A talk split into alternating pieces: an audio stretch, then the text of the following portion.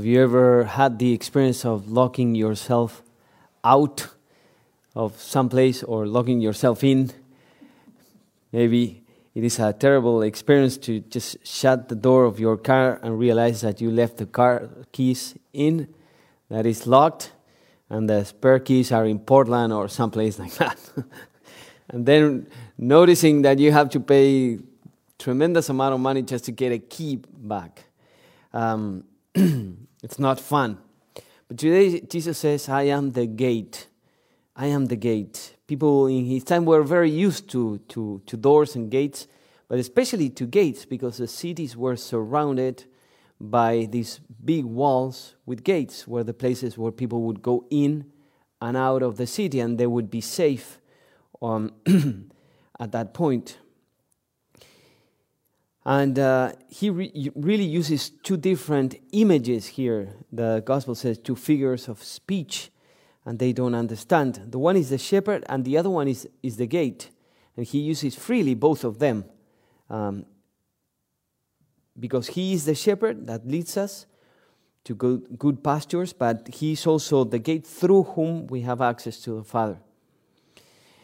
So, in, in, in the shepherd image, in this one, he emphasizes the need to follow the voice of Christ, the need to listen to him, that is to go behind him and to follow, to pay heed to his instructions, um, to walk in, in his footsteps. But it also emphasizes his goodness, opposite to the robbers who are there just to slaughter the, the sheep. He's there to care for them. And we know sheep do not uh, have a leader, right? They need leaders. We too, much as we would like to be self uh, dependent or independent, we, we know that we need Jesus to, to guide us, to lead us. Here, what we really need to discern, if we focus on the image of the shepherd, is on the voice listening to the voice of Christ, which is not so easy. It's not so easy to be able to listen to, the, to, to God. Many people pray and they say, Father, I'm not really sure if is this my voice? Is this God's voice? How do I discern that voice?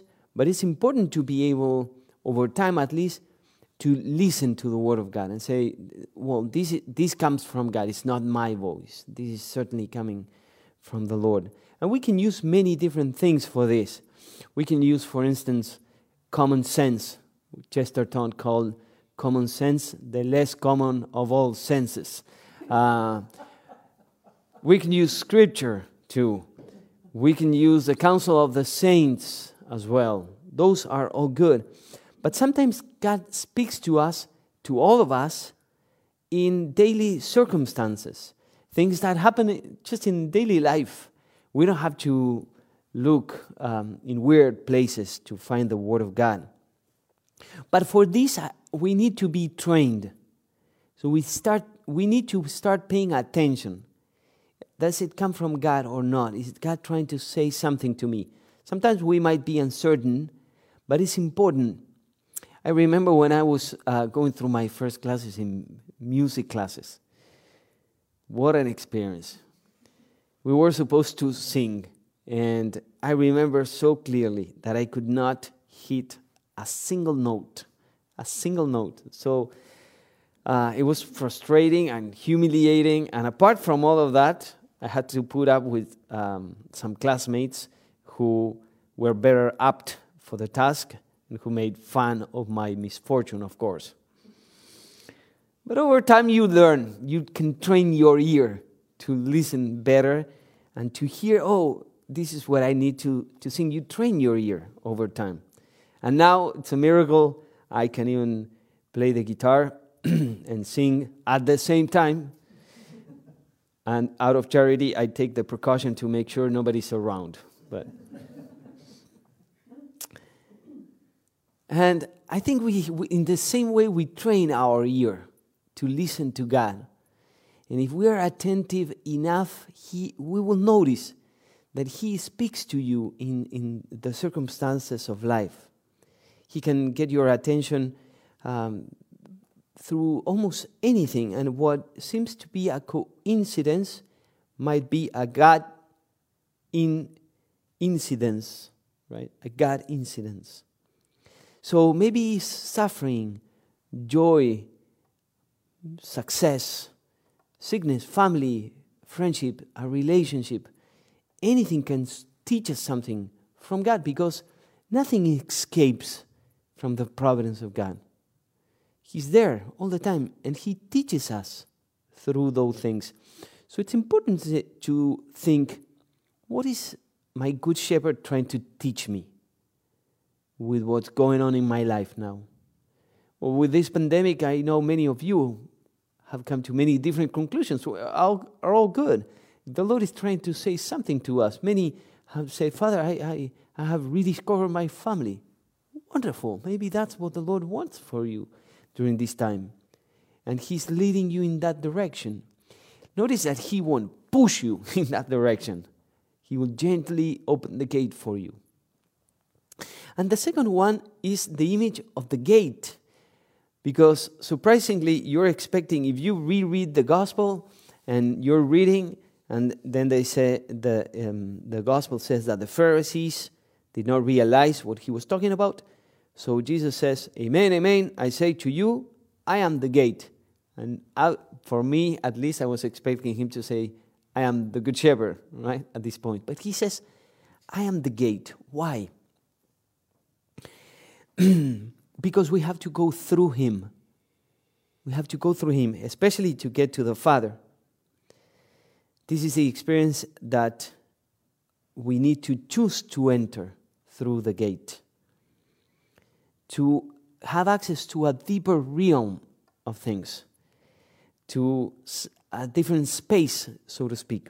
you need to choose to go through the door into a relationship with God. So you go through Jesus into the Father. Prepositions are very important here. but that is the case. Sometimes this could sound like very abstract, but I don't think it is. When I was growing up, my father um, worked for some years in um, for Sony Pictures company. And the company in this branch in Argentina, they, um, they do not make any movies. Movies are made here in Hollywood, and, but they advertise, they did all of that, and they also distributed all the movies throughout the country. But one big advantage was the fact that for those working at the company, they had free tickets to the movies free tickets to the movies. And I remember that very clearly that he many times gave me those tickets uh, for me and my friends.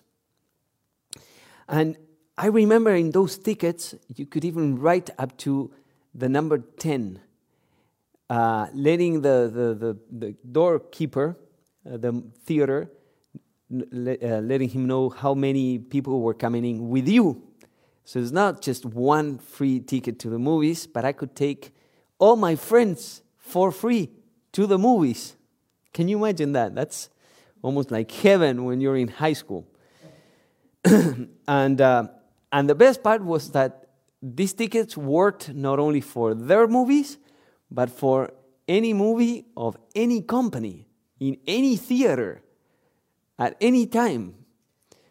So I became pretty popular in my high school. but if you wanted to go to the movies for free, you had to go through me. I was the gatekeeper. so it is not difficult to understand the, the, what he, Jesus is getting at. You have to go through him, you have to be his friend. If you were my enemy, you would have to pay to get, go to the uh, theater. But Jesus is getting to know Jesus and that he's the gate doesn't mean that he that this is some sort of restriction like you have to go through customs more or less right but on the contrary it's a gate that opens and widens your experience you get to a better place. It's a, uh, an expanding of your horizons. And that is what Jesus provides for us.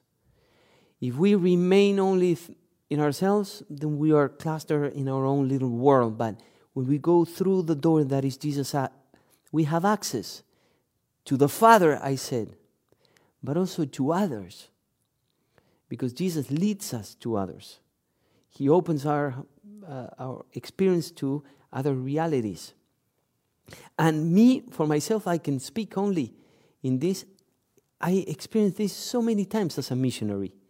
I have ended up in places I would have never even thought that I would be. I would talk with people and uh, get to know people in so many different paths of lives. But that was only through Jesus that I had access to that. And that I had interest also in those people. If it were not for Jesus, I don't think maybe I would care so much for them. But it's through Jesus that we have access to a bigger reality, to bigger and wider, um, greater horizons for us. He is the gate to salvation, to rest and peace, but also for to greater adventure and to things that we cannot even imagine. That's why following Jesus is also a, an adventure, it's a challenge. And so to bring it to a conclusion, I think we can put together both images. Jesus says, I am the good shepherd. I'm going to lead you, but you have to go through me.